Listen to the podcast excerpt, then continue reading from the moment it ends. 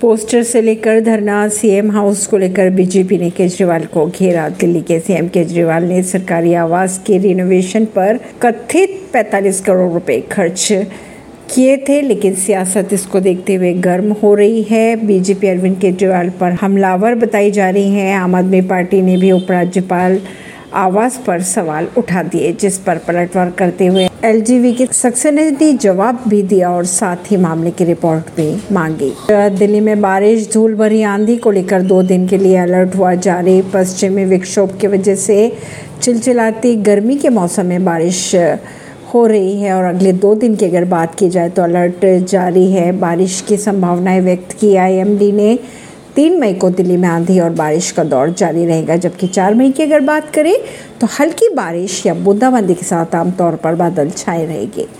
ऐसी ही खबरों को जानने के लिए जुड़े रहिए जनता श्रेष्ठता पॉडकास्ट से। परवीन नई दिल्ली से।